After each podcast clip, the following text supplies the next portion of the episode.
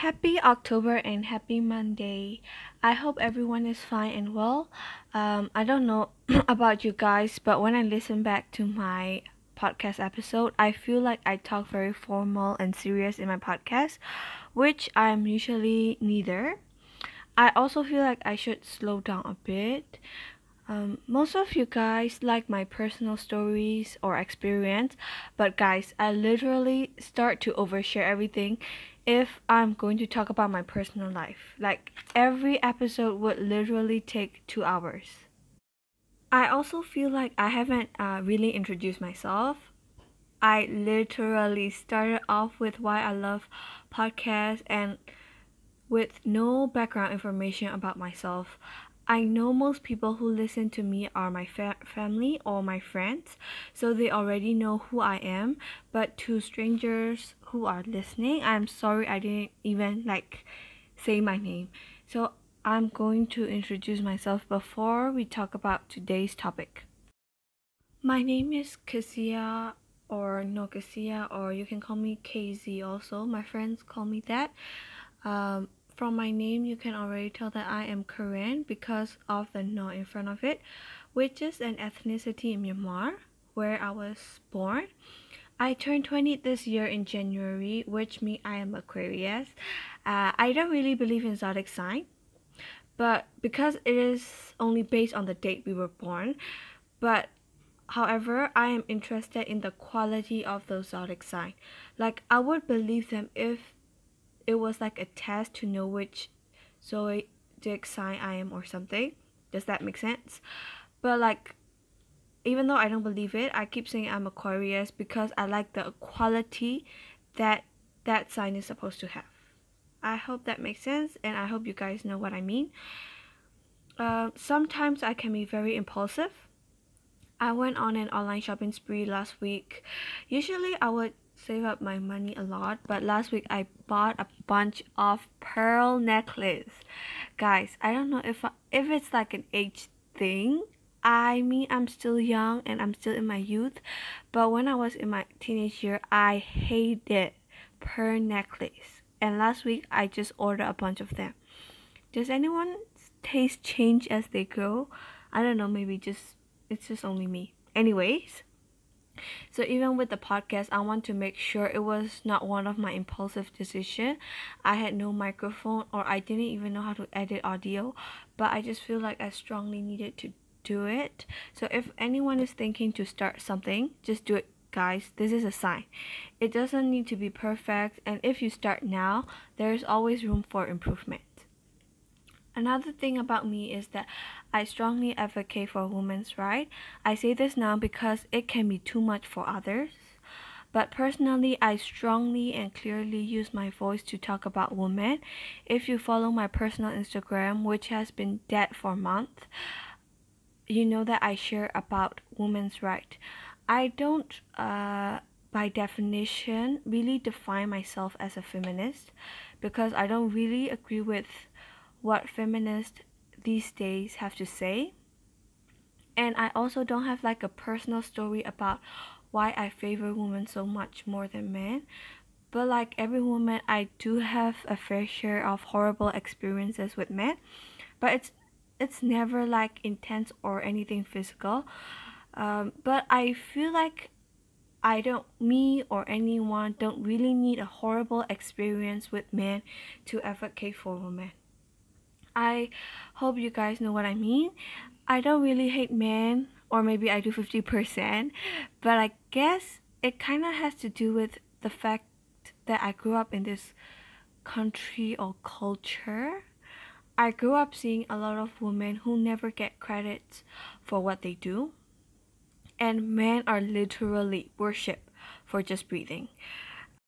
So, I have a story for you guys, and um, I have not experienced it personally for myself, but um, I have seen it and I've heard about it like over 10 times.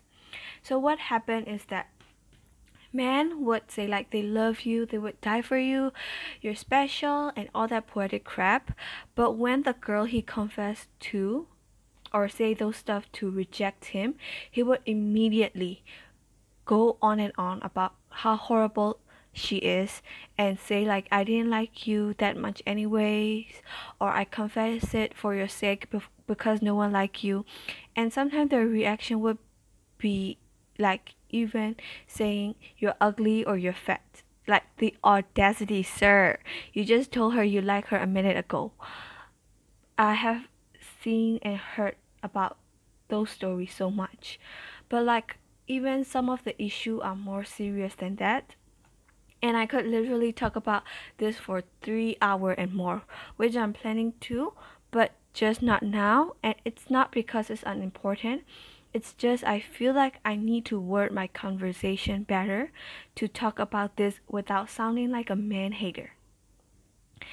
So today I will be talking about field plan. Just now I did a lot of planning for um, October. Um, I don't have a specific notes or outline to talk about this one because I'm still struggling about uh, this topic. I'm still struggling to deal with it. But I hope you guys enjoy it. So if you're a planner like me, just now I said that I was planning for October. So you might be planning something since the beginning of the month and you're gonna like color pens cute notebooks and any cute stationery really anything that show that you have your life together but of course life is not perfect and therefore some plans are bound to fail sometimes there's literally no reason why plan fail it is just the way it is and if you're like me, you would just hate what I said right now, just right now. Things are the way it is is really a big slap for me because I am a firm believer like if you put your best effort, you will get the best results. Last year and this year clearly had taught me that it doesn't always happen like that in a very hard way. Sometimes we can try, but sometimes we also need to learn how to quit. So here's like three sketchy advice or tips to know when to quit or to continue. These three steps are not the uh, standard tips. This is just my opinion, and these three tips are not applicable for everything that you do. I'm just giving some ideas. Anyways, let's go to the first one. So the first thing is if your result can be measurable, like one, two, three, then don't just quit yet. I am told that I'm not really good with analogies, uh, but I'll try to give an example. And an, an example of this would be like a test, or maybe losing weight or gaining weight. So the outcome of your action could be numbered or like measurable, right? If your result can be measurable, then there is probably room for improvement because numbers can always decrease and increase. Then each time you try, you can use different factors and variable.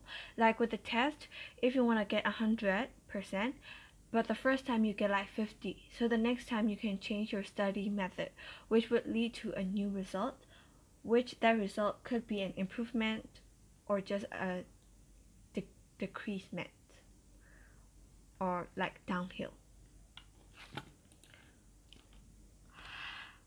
Uh, I've been told, and I think it's like a quote from Albert Einstein, that insanity is knowing that you will get the same result, but you keep doing the same exact way.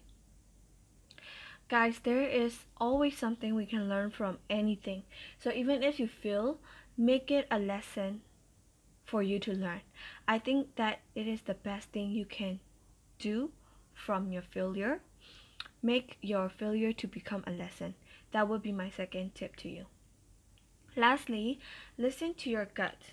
This is like the most cliche and hard to uh, listen to or obey personally for me.